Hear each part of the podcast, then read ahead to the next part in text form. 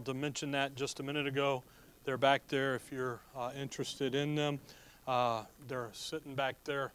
So, uh, again, it is good to see everybody this morning. I appreciate uh, everyone being here. You know, last weekend, Labor Day weekend, yesterday being 9 11, a lot of stuff going on and so forth. Uh, Ephesians chapter number one is where we're going to pick up this morning. And uh, a lot of things kind of going on in life. You know, it's uh, the older you get, the quicker it seems to move, even though the clock ticks the same. Just perception.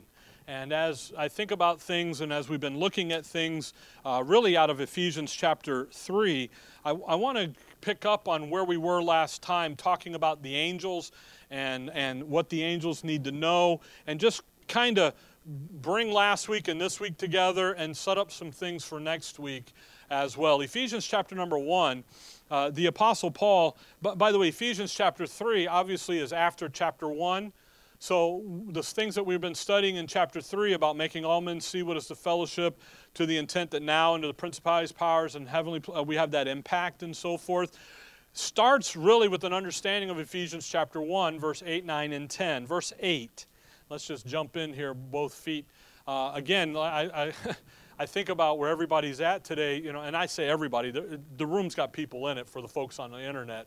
It's just, you know, that last hurrah. Well, if it's 109 or 10 today, I'd get out of town too, honestly. You know, me in the swimming pool, we have, I haven't seen as much of my pool as I have the last couple days, you know, been in it. So, uh, anyway, Ephesians chapter 1, verse 8.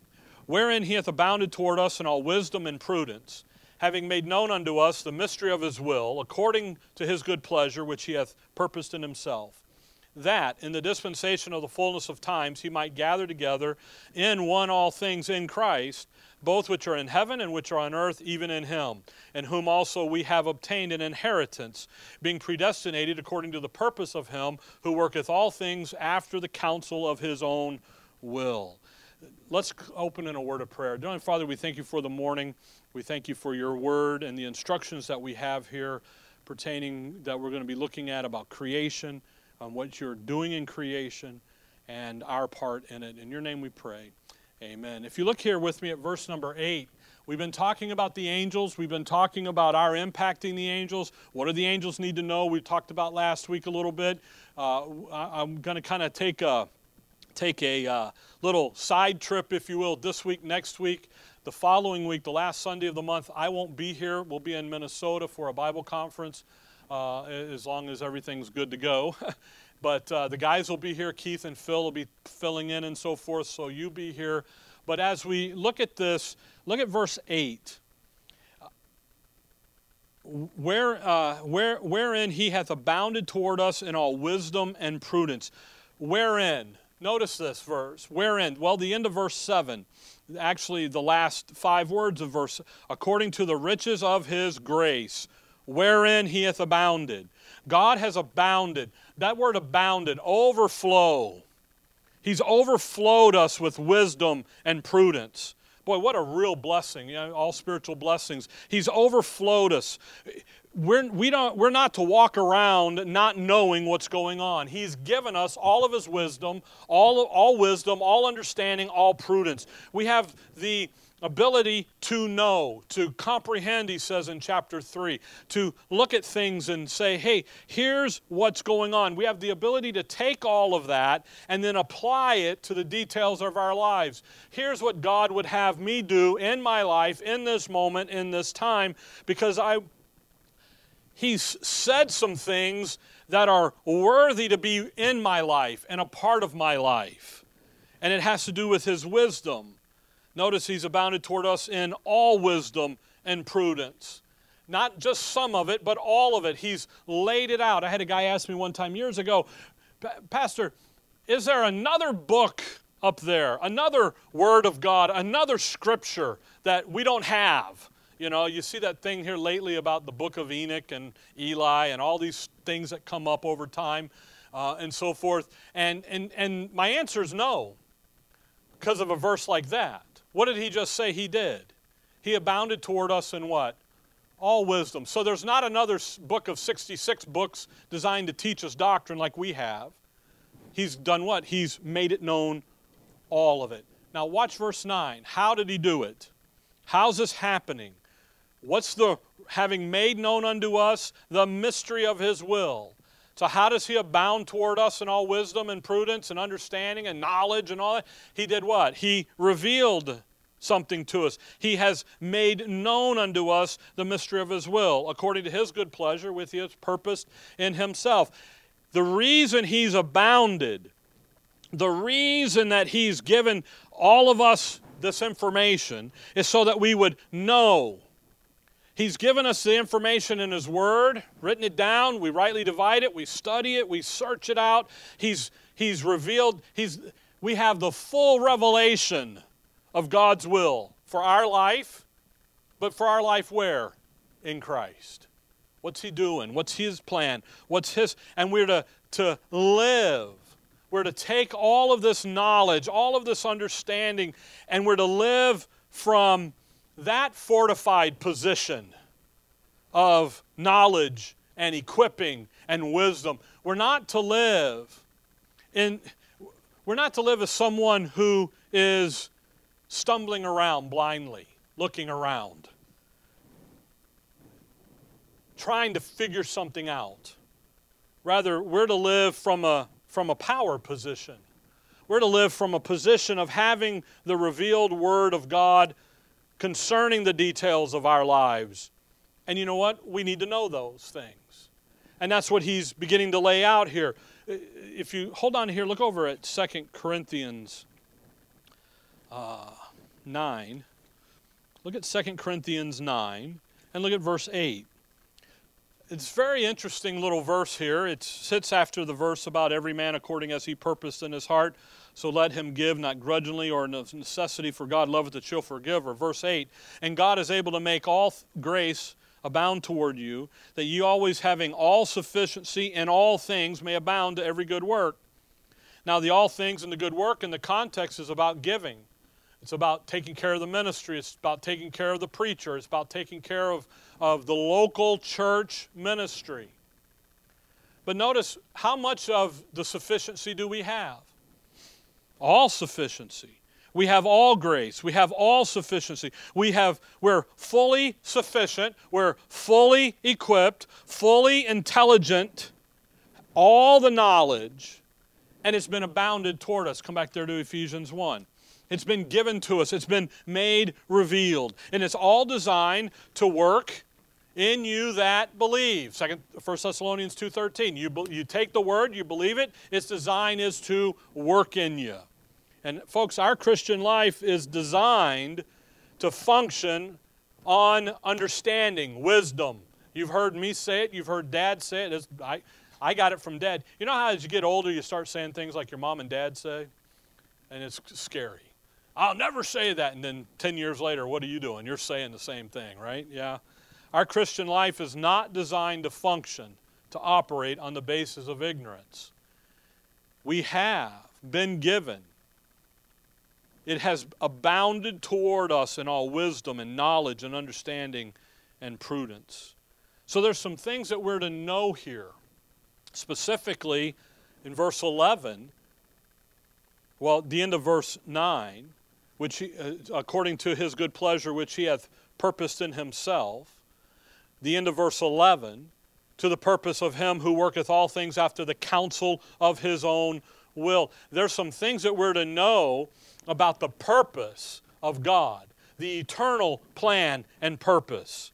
If you look over at chapter 3 there where we've been, verse 11, according to the eternal purpose which he purposed in Christ Jesus our Lord. There's some things that we're to know about. We have this inheritance, verse chapter 1 verse 11. Back over there, we have this inheritance, we have this we have this standing, we have all of this here and we're to know some things about that. And we're to focus on that. And what we're focusing in on his purpose and the angels are desiring to look into it where we've been is in verse 10. Ephesians 1:10 where he says that in the dispensation of the fullness of times he might gather together in one all things in Christ, both which are where? In heaven and in earth.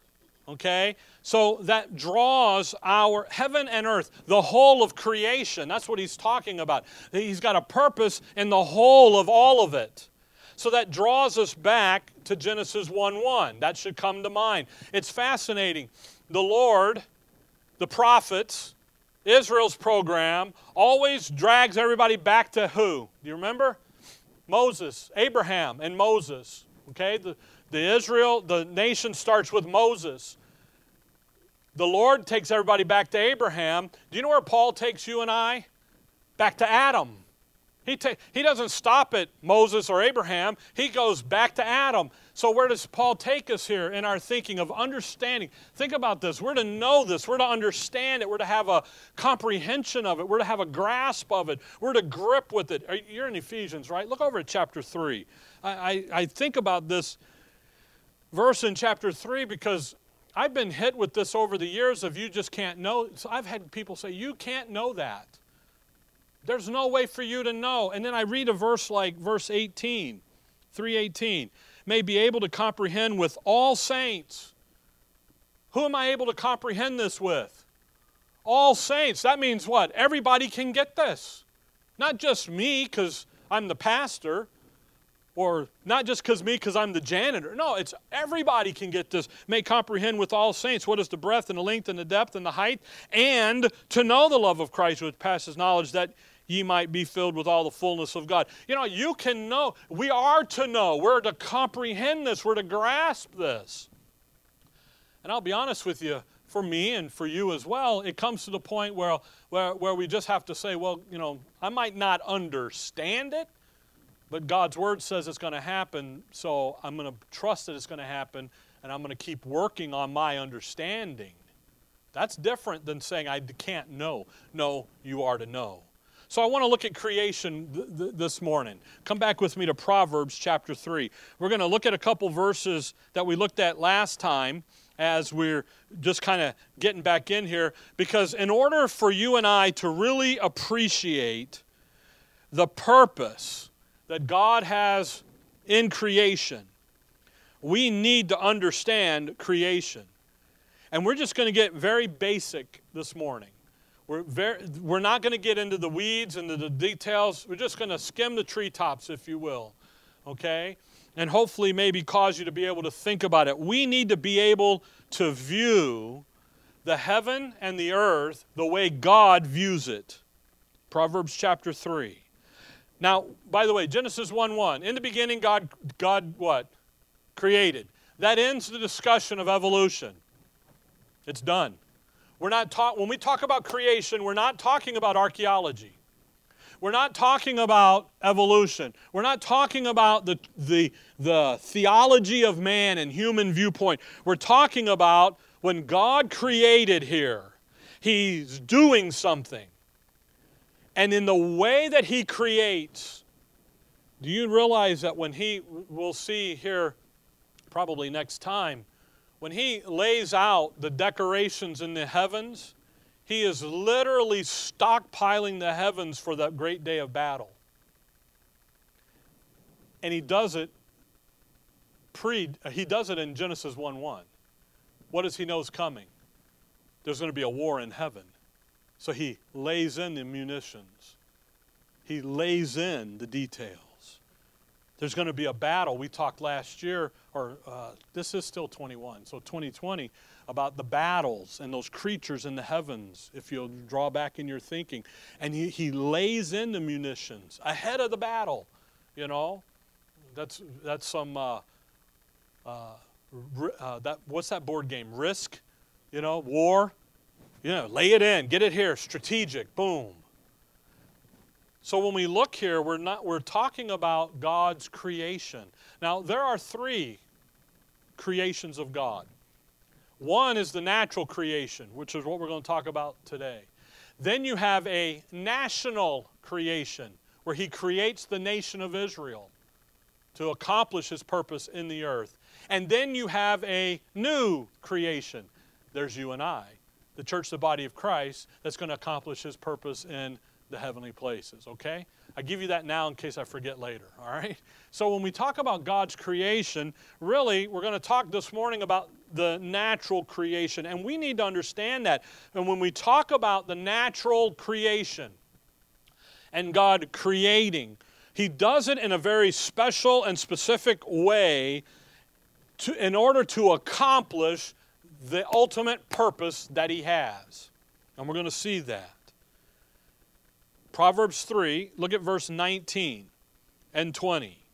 The Lord by wisdom hath founded the earth, by understanding hath he established the heavens.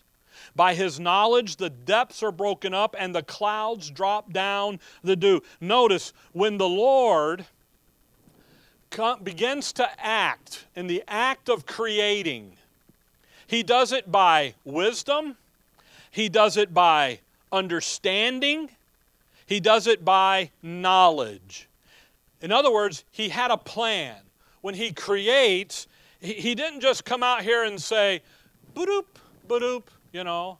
I was watching, I don't know, I don't understand the stuff on, the, on social media with the popping of confetti everywhere on everybody. I, something, I don't know, I don't get it. But anyway, I'm watching, and this lady did this on her husband, and little boy, their little boy comes by, and he's picking it up and throwing it on dad. That's not how God created, just throwing it up there, going, wee, wee. He, rather, he had a blueprint, he had a plan.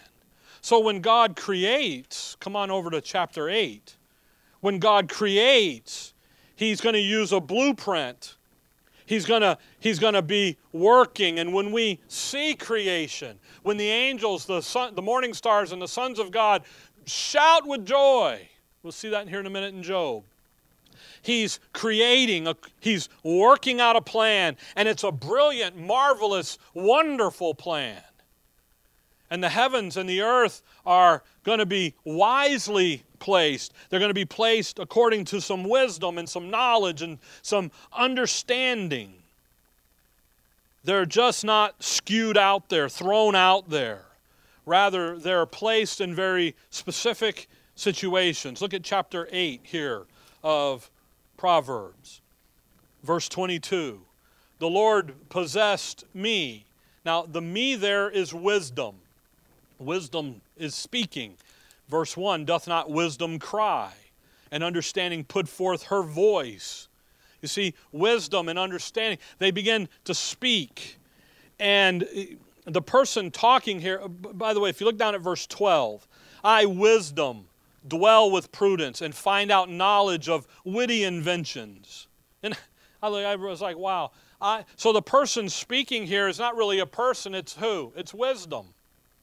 It's wisdom where the, the plan of, where, where the plan that God has is being personified. It's being, it's being given some, some a voice. And wisdom is going to speak, and the value of wisdom is personified out so you can see it. And, and it's as though he begins to talk and stands there. Verse 22 The Lord possessed me in the beginning of his ways, before his works of old. Before the foundation of the creation of the world, anything, what did he have? He had wisdom, he's got a plan. Verse 23 I was set up from everlasting, from beginning, or ever the earth were. I was set up before creation, I was set into place. When there were no depths, I was brought forth. When there were no fountains abounding with water, before the mountains were settled, before the hills was I brought forth. We'll see in a minute over there in Psalms and in Isaiah, he's going to weigh out the mountains. He's going to scoop down and dig the valley just right. He's going to do all of that. But before all that, while, verse 26, as yet he had not made the earth, nor the fields, nor the highest part of the dust of the world. When he prepared the heavens, I was there. When he set a compass upon the face of the deep. When he established the clouds above. Look at this. He's begin, he's setting up, he's constructing, he's building, and he's he's putting together this plan before he ever created anything. We are at home, we're looking at redoing our floor. It's time for, you know, almost 20 something years of kids, and the kids are gone, so it's time for mom and dad to get a new floor. By the way, we need a floor guy, okay? But so you you look in there, and you know what you have? We went into floor and decor. It's got so much stuff going on in that store, you don't even know where to start. So we're like, so the guy's like, well, can I help you? And I'm like, dude, you can do more than help, man. You can just come and do my house. You know, just come. What, you, what do you, before you ever go in, what do you got to decide? You got a checklist, don't you? What are you gonna? What kind of flooring? Who's gonna do it? How much? Who's gonna do it? Where are you gonna put? You know, because we're talking about doing the whole house. So where do you put all the furniture? Where do you do this? How's this get moved? How does that happen? And what? and that's what God's doing with the blueprint on creation. He's like, okay, guys, now think about it. Here's the Godhead: the Father, the Son, and the Holy Spirit. All right, now listen. We're gonna have this little dot. We're gonna put it right there. And they're going, okay. And we're going to put this dot here, and we're going to do this here, and we're going to do that here, and we're going to lay in munitions here, and we're going to do this here. And you know what they say? Well, I, I think that's a little too close. Let's moving over. Okay, yeah. Oh, perfect. That's what. And they begin to lay out. Verse 27 when he prepared the heavens. Think about preparing a meal. What do you do when you prepare a meal? Pizza Hut. But think about Pizza Hut. When you order a pizza or whatever you do, what do you have to do? You got to go to the store, don't you? And get ingredients. And you got a recipe. Recipe you're going to follow, you're going to put it together. So before he begins to create anything, he gets it all together. He set a compass there, we read. He sets this compass up and he's a compass is a measuring instrument. I know we think a compass, we think of north, south, east, and west, but it's a measuring device. There's a course for the depths. He's going to measure it out. Verse 30 Then I was by him, and as one brought up with him, and I was daily his delight, rejoicing always always before him, rejoicing in the habitable part of his earth, and my delight were with the sons of men. Notice that I was by him, verse 30. Think about that. When the Lord, the Son, goes out to create, what's tucked up underneath his arm? The blueprint the plan that he had prepared, that he had laid out, that he had measured, that he had set up.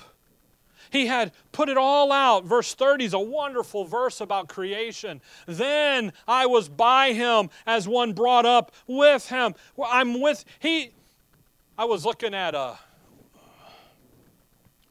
when I worked as a real estate appraiser. I had a backpack, and in my backpack was all the things that I would ever need to measure a house.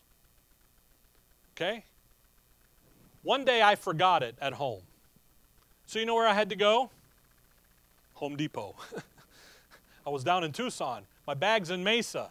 Guess where I went? Home Depot. And what you know what you, you know what I bought? I had a list of what I needed. God goes over, he's got a list. We're going to do this, we're going to do that. You get the tape measure out, you get the devices out. I was by him and I was with him. Notice verse 30. And I was daily his delight. Hold on to here, run to Genesis 1. You got to see this, folks. I get excited about this. Somebody asked me after last week about how do you go to sleep at night with all that going through your head? Well, I go to sleep because I, it's comforting. It's, it's good to know. Just like it's good to know where you're going to spend eternity, it's good to know the future. Look at Genesis 1. Look at verse number 5. And God called the light day. Uh, I'm sorry. Go back up to verse. Hmm, verse 10. There, I'll just jump there. Verse 10. And God called the dry land earth, and the gathering together of the waters called he seas. And God saw that it was what? Good. Proverbs 8:30. I was daily his delight. So God comes over here, forms the dry land, gets the seas, gets all that done, looks at it, and says, Hang on a minute, let's get the blueprint. Pulls the blueprint over and says, Yeah, that matches that. That you know, on blueprints, as a real estate appraiser, we had to read blueprints. and it'll say, see, so and see exhibit, whatever, and you got to flip over and find, and it's the breakdown. Here's the breakdown on the earth. Boom, boom. And you know what he says? It matches. It's good. It's good. Nothing out of place. I was daily, he was daily delighted. It's good. That was a great idea. That was a great plan, Father. Bam, we're going to execute it. By him, with him. Go back to Proverbs 8. By him, with him, every day. Every day the wisdom went with him. He was one with him. He takes the plan, checks the plan, checks the next detail, moves over, and he goes, and he's every little movement. He had a plan, he had a he had a blueprint, and he called it wisdom. And you and I see it. You're in Proverbs. Just drift your eye back to Psalms 119. Psalms 119. You got to think about this. He had this plan, Psalms 119, and look, if you will, at verse, oh, verse 89. Psalms 119, 89. Forever, O Lord, thy word is settled where? In heaven. You know what he did? Back there in heaven, back there before, he settled the issue. You know, go back to Proverbs 8. He said, you know what? That's what we're going to do. And he then he put, by the way, he put it in your book. Notice where we're at, by the way. We're in Proverbs. We're going to go to Isaiah. We're going to go to Job. More information outside of Genesis 1 about creation than ever. Right here. Here it is. Now look at, look at chapter 8, Proverbs 8. Look at verse 31. Because there's something here. I got a plan. I'm creating according to the plan. Everything is there. Now, watch verse 31. Rejoicing in the habitable part of his earth. There's something going to happen in that creation as God takes his wise plan and he creates, he gets excited, but there's going to be a creature now that's going to be introduced into creation. And the issue in the creation is not just that he did it, but when he did it, he had a plan and a purpose in doing it. And he created it so that there's going to be some people who are going to, uh, some creatures, let me say it like that, who are going to inhabit it, who are going to watch him do it, who are going to see what he does, see the plan, see the fall of the design, see it all happen. And that's the angels. Okay? You guys with me? All right? And that's where we come in. Now, come over to Isaiah 40. Just, we're going to get a verse in Isaiah 40 and we're going to go back to Job. Isaiah 40. Isaiah 40. Here's, here's, here's the purpose. God is dealing with Israel. Isaiah 40 will match with the book of Matthew in its theme and tone and tenor. And God is telling them, telling Israel about their restoration. Now, He's telling them about some things that they should have known. Look at verse 21.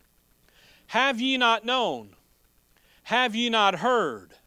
Hath it not been told you from the beginning? Have ye not understood from the foundation of the earth? Do you see all those questions? The answer to all of those questions is a yes. Yes, they did know. Yes, they did hear. Yes, they had been told from the beginning. Yes, they had understood. But what did Israel end up not doing? Not understanding. They missed it. He has told them already. Now, you can slip something in Isaiah, we'll be back to it, but come over to Job and Job 38 because here is where he has told them. He told them about all of creation, about the meaning of creation. He gave them all the details from day one all the way down to man, day six, the events of day seven, the Sabbath day. He gave all of that there, and he looks at Israel as Israel's floundering around in satanic captivity and sin and so and he says, "Hey, you guys have forgot why I created you."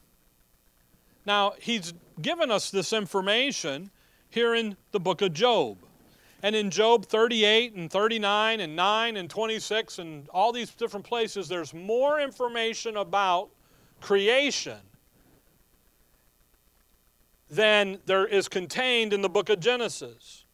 Job is said to be the, the first book written in Scripture. And when Moses writes the book of Genesis, he writes with Job sitting in front of him. Look at Job 38, look at verse 1. Then the Lord answered Job out of a whirlwind and said, Who is this that darkeneth counsel by words? Notice, without knowledge. Who is this that, that just sits there and they just talk about? They talk, talk, talk, talk, talk, but they know nothing about what God's doing. You know people like that.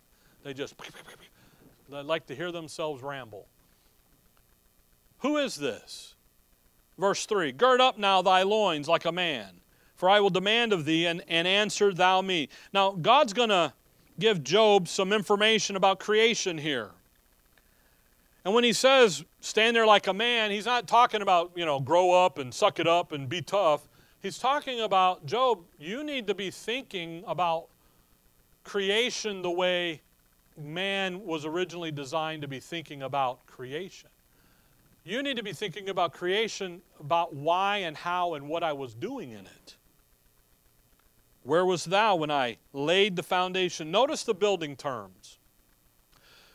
All this is about creation. Where was thou when I laid the foundations of the earth? Declare if thou hast understanding. You see, Job should have said, I wasn't there, but man, I know you did it based on Proverbs.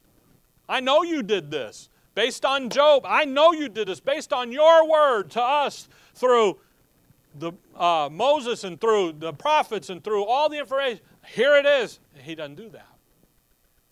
Verse 5 Who hath laid the measures thereof?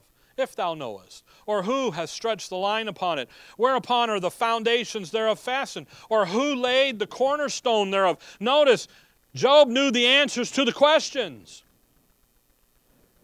God is reminding Job about what he had he already knew and should be thinking about and come to a conclusion. Verse 7 When the morning stars sang together and all the sons of God shouted for joy. Boy, we'll talk about that sons of God in a couple months, a couple weeks. Okay? Notice this foundations. He's going to build something, verse 4. Verse 5, laid the measure, stretched the line. He's got that blue line laid out there and pops it and says, That's the line right there. Lays down that straight edge. I love that thing in verse 6 about the cornerstone. You take a cornerstone and that's the place from which all the measurements of the building are done. Here's, you have to have a starting place. Here it is. Here's the corner. And God's going to build it and He's going to fasten it all together and He's going to weigh the measure. He's going to lay it out. And you know what the angels are doing? They're watching Him do it and execute it. And they stand in awe of what God's building. They sit there and they rejoice in it. Now come over to Job 9. Back to Job 9. So when he begins to create here, Job begins to, he asks Job these, I'm asking you this. Here's, here's what creation is. There's a plan here. He just doesn't take it and throw it up and let the, the winds blow. He sets in the ordinances. Job 9, Job's answering his friends with that give him counsel with no knowledge. Job 9, verse 1. Then Job answered and said, I know it is of a truth, but how should man be just with God? That is the question of the, of the ages. Job understood some things here. If he will contend with him, he cannot answer him one of a thousand. He is wise in heart and mighty in strength. Who hath hardened himself against him and hath prospered? Which removeth the mountains, and they know not, which overturneth them in anger. Watch verse 6 which shaketh the earth out of her place, and the pillars thereof tremble. shaking the earth. God put it somewhere and then judged it. There's Noah and the flood, and it shook, it shook the chambers, it shook the pillars, which commanded the sun, and it riseth not, and sealeth up the stars, which alone spreadeth out the heavens, and treadeth upon the waves of the sea, which maketh Ar- uh, um, and Orion and Pleiades, and the chambers of the south which doeth great things past finding out, yea, and wonders without number. What does he do? He, he's got these chambers and the stars. The, the, you know, it's the zodiac and Mazzaroth and all this out there. He's decorated. We'll see next week in Genesis when he decorates all that out there and he puts it there. Come over to chapter 26 of Job. He decorates it, he sets it all up out there. Job 26. By the way, Job 25, 5, but even to the moon and it shineth not, yea, the stars are not pure in his sight. Guess what? There's going to be trouble up and all that out there. And the heavens are going to be unclean, Isaiah says. I have to find that verse. Look at Job 26, look at verse 6. Hell is naked before him, and destruction hath no covering. Talking about God. He stretched out the north over the empty place and hangeth the earth upon, notice that, nothing. Remember in Job 38? How's it fastened? It's just hanging out there on nothing, man. when I hang something out on nothing, you know what happens? It falleth. it hit, hitteth the groundeth and breaketh. Right? That's what it does. When God did it, He took the earth. I know what theology and tradition says. You got Atlas and the turtle, and you got all this stuff. But he took the earth and he hung it out there on nothing. It took the space shuttles and the science programs to get up there to look back and say, man, it's hanging out here on nothing. When Columbus goes into the king and queen of Spain to get the money and the backing to come to the New World and search it out under Spain's flag. In his own diaries, in his own journals, he quotes that verse right there about hanging the, the earth on nothing. And he goes and he, he the, the issues of the, the spear, the, the earth being round and so forth. And he knew that the common thought of the day that if you go to the edge, you're just going to fall off was not true based upon the Word of God. He understood that.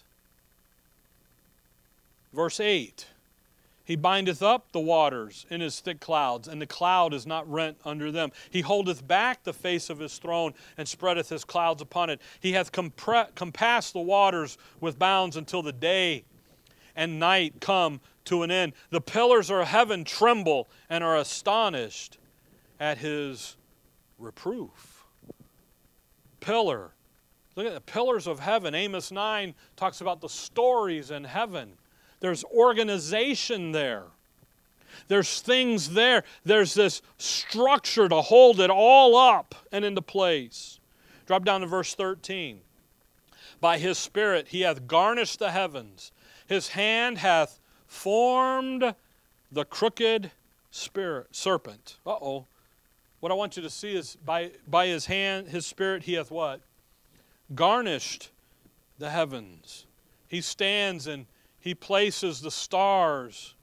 He places all of that out. He starts with the cornerstone and he measures and he lays it all in. He's doing something here. He's creating. He's making it the way He designed it to be. Now come back to Isaiah 40. Because there's a reason why He's designing it the way He wants it to be. There's a reason why He had a blueprint. There's a, a blueprint is designed to build a building. You have to have it. Here, boom, this is it. It's got to have the architect seal. It's got to have all this stuff in it. Why? Because we have a finished product in mind. Isaiah 40. When God created on day one, He's doing something. those questions in verse 21. Look at verse 22. Here is what he's doing. Here's what they should have known, Israel should have known. Here's what you and I need to know It is he that sitteth upon the circle of the earth, and the inhabitants thereof are as grasshoppers, that stretched out the heavens as a curtain, and spreadeth them out as a, look at that, tent to do what? To dwell in. When God is making and creating the heaven and the earth, when He's developing and creating the inhabitable parts of the earth, He's making a house to dwell in. As He creates the heaven and the earth, the goal was to make a place for him to live in, to come and to live with his creation. He created a universe, heaven and earth, so that he could come and live and dwell with his creation. Come over to chapter 45, Isaiah 45.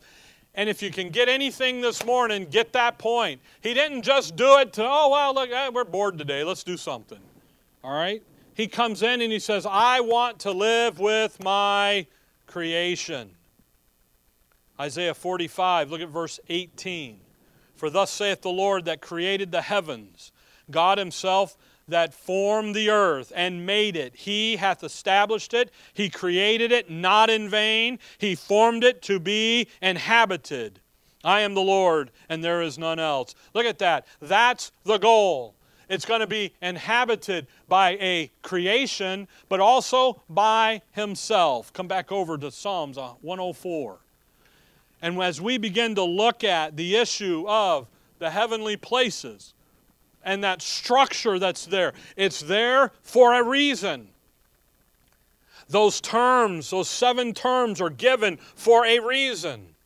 There's design behind it. And in the creation, He's building a habitation for Him to come and live in those heavenly places, in the heaven out there with you and I, on purpose. On the earth with Israel and the Gentiles on purpose. Look at Psalms 104. Look at verse 1. Bless the Lord, O my soul. O Lord my God, thou art very great. Thou art clothed with honor and majesty. Who covereth thyself with light as with a garment. Everybody wants to know what color, you know, what Adam and Eve looked at like. They were made in his image. They're representative, they're made in, they have light. They're made in light. Who stretched out the heavens like a curtain. When you pull, a, when you pull a curtain, what are you doing? You're blocking what's out and you're keeping in what's in, aren't you? Be interesting in the fall who layeth the beams of his chambers in the waters, who maketh the clouds his chariots.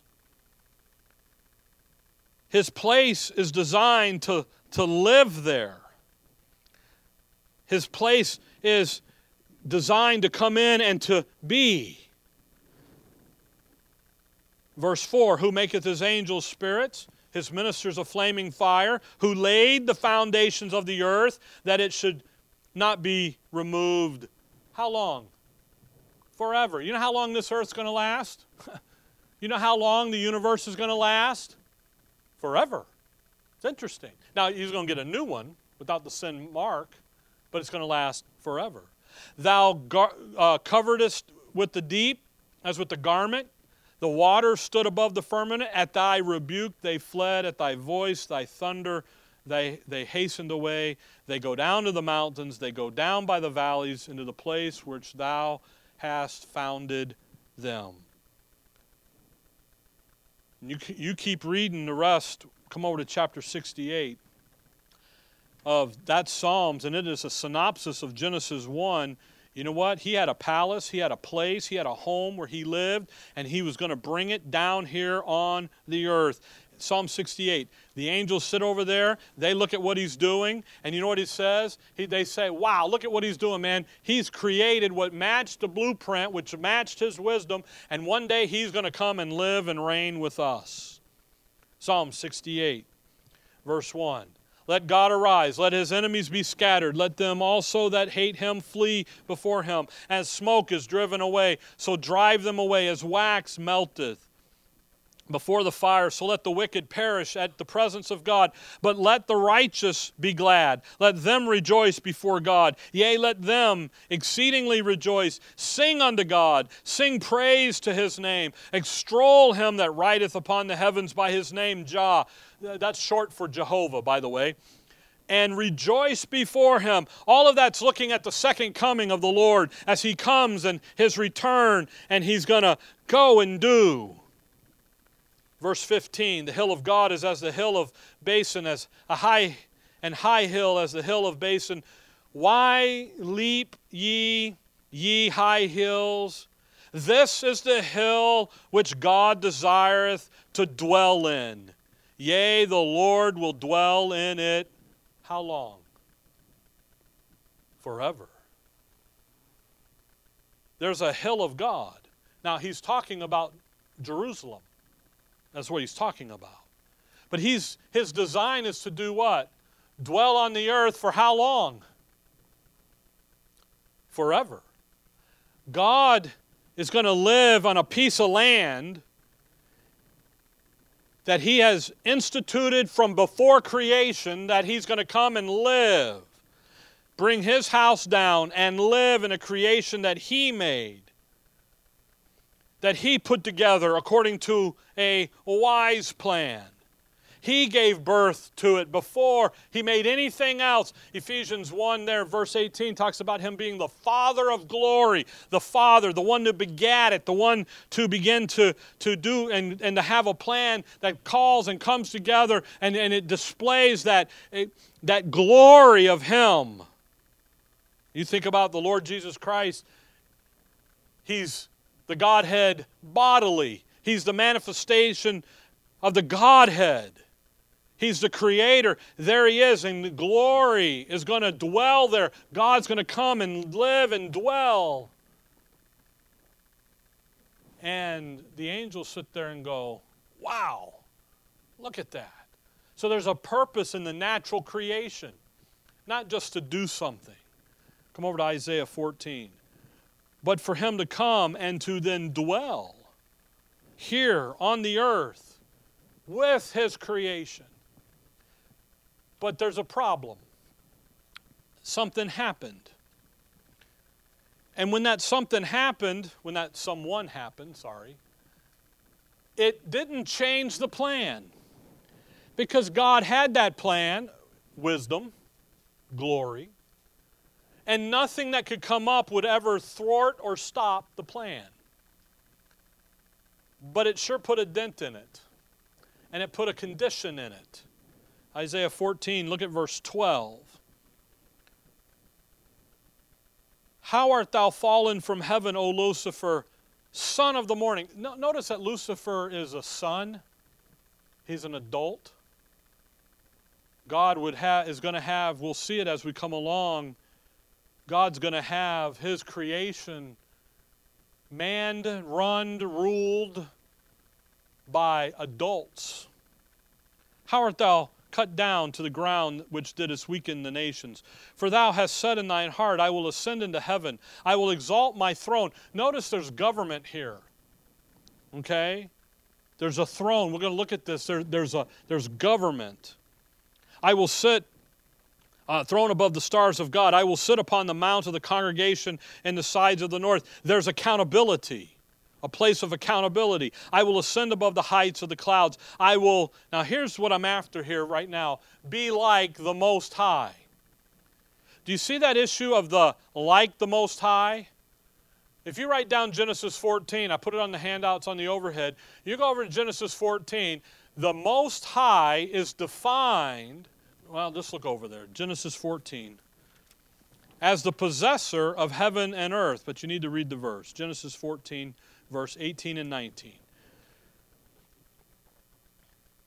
Lucifer has a heart problem, and we're going to we're to get into Lucifer, Isaiah 14, great detail coming, okay? I just want you to catch what's happening. Genesis 14, look at verse 18. Genesis 14, 18. And Melchizedek, king of Salem, brought forth bread and wine, and he was the priest of the Most High God. And he blessed him and said, Blessed be Abram of the Most High God, comma, here's what it means possessor of heaven and earth. What did Lucifer say in Isaiah 14? I will be like the Most High. I want to be the possessor of heaven and earth. I will. He's got a will problem, he's got a heart problem. I will ascend into heaven. Top spot. Up there, gonna get it. I will place my throne, a, a government in the creation. Above the heights, again, those places of authority and, and, and accountability. And I want to take God's position. Notice Lucifer, Isaiah 14, never says he is God. He says, I will be like God, like the Most High. I, will, I want to possess that title that God has as the one who possesses the authority in the universe. I want it. And I will have it. And I have devised a plan to get it. When Satan says, I will be like, you know what Satan saw? What did the sons of God do as they watched God create? He rejoiced with them. He saw the creation, he saw the plan, he saw what God was going to do. And you know what Satan says? I can do it better. He did it, I can do it better. I'll be the better one to accomplish the plan. I'll possess the heaven and the earth. And at that moment, the lie program, the lie was born. Romans 125, you know the verse. They take the truth of God and turn it into a lie and serve and worship the creature more than the creator. God's plan is called truth. Satan's plan is called the lie. And thus the battle begins.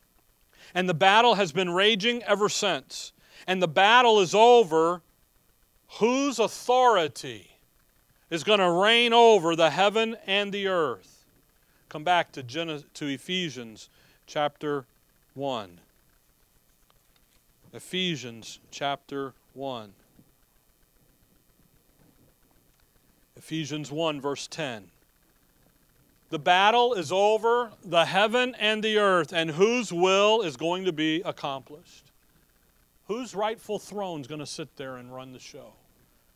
And you know what God says? That in the dispensation of the fullness of times, he might gather together and one all things in Christ, both which are in heaven and which are on earth, even in him, in whom also we have obtained an inheritance. You know what God says? He goes, I got a plan to come in and to restore, to reconcile the heaven and the earth back under my authority. I'm going to use the nation of Israel, and I'm going to use the church, the body. I got two more creations to create. And the one that Satan never saw coming was obviously you and I, the church, the body of Christ. But before you can get into Israel and the body, guess what you got to understand? Why he created to begin with. Why does he do what he's doing? We begin to see the purpose. Next week we'll continue on. Time's up. Clock on the wall says, Be done. Your faces say, Be done. My stomach's growling, so we're going to be done. Folks, we're in a battle. And this battle's been going on since Genesis 1 in history. And the battle is who's the rightful authority in the universe. Now, we have a choice. We have a choice to be a part of it or not to be a part of it. I would suggest that you lose yourself in what God's doing today and let your life be based on that. We have a song that says, Turn your eyes upon Jesus. Look fully in. That's the idea. I'd go, let's go get involved in what He's doing. Because what He's doing is there for eternity. And we start by understanding in Ephesians 1, Paul drags us back to creation, says, You need to understand creation. You need to understand it. Now, we didn't get to get the details. It'd take a lifetime to study the book of Job. You get into Job 37, 38, 39, 40, 41, and you're talking astro, universal physics stuff that nobody today even understands. But it's there. How can God set the ordinances, the quadratic equation, as the song says, put it into place, and it's never changed in six or seven thousand years? It's always the same. I don't know. Anyway, think about that. Why is he creating? Why did he create? So he could come and dwell with his creation. And he said it so that that would be accomplished. Now we have a usurper involved. Next week we'll look at Genesis 1. As we see Genesis 1, really literally is just an outline where Job and, the, and Isaiah and Psalms just dump in the in, information, okay? All right. Dearly Father, we thank you for the morning, Lord. We thank you for your word. And above all, Lord, we just thank you that we can study and we can know things. We can have a life built upon some wisdom and some understanding and some knowledge. Not to get a big head or not to walk around puffed up, but just so that we know, have confidence in you and in what you're going to accomplish and the part that we play in that. In your name we pray. Amen.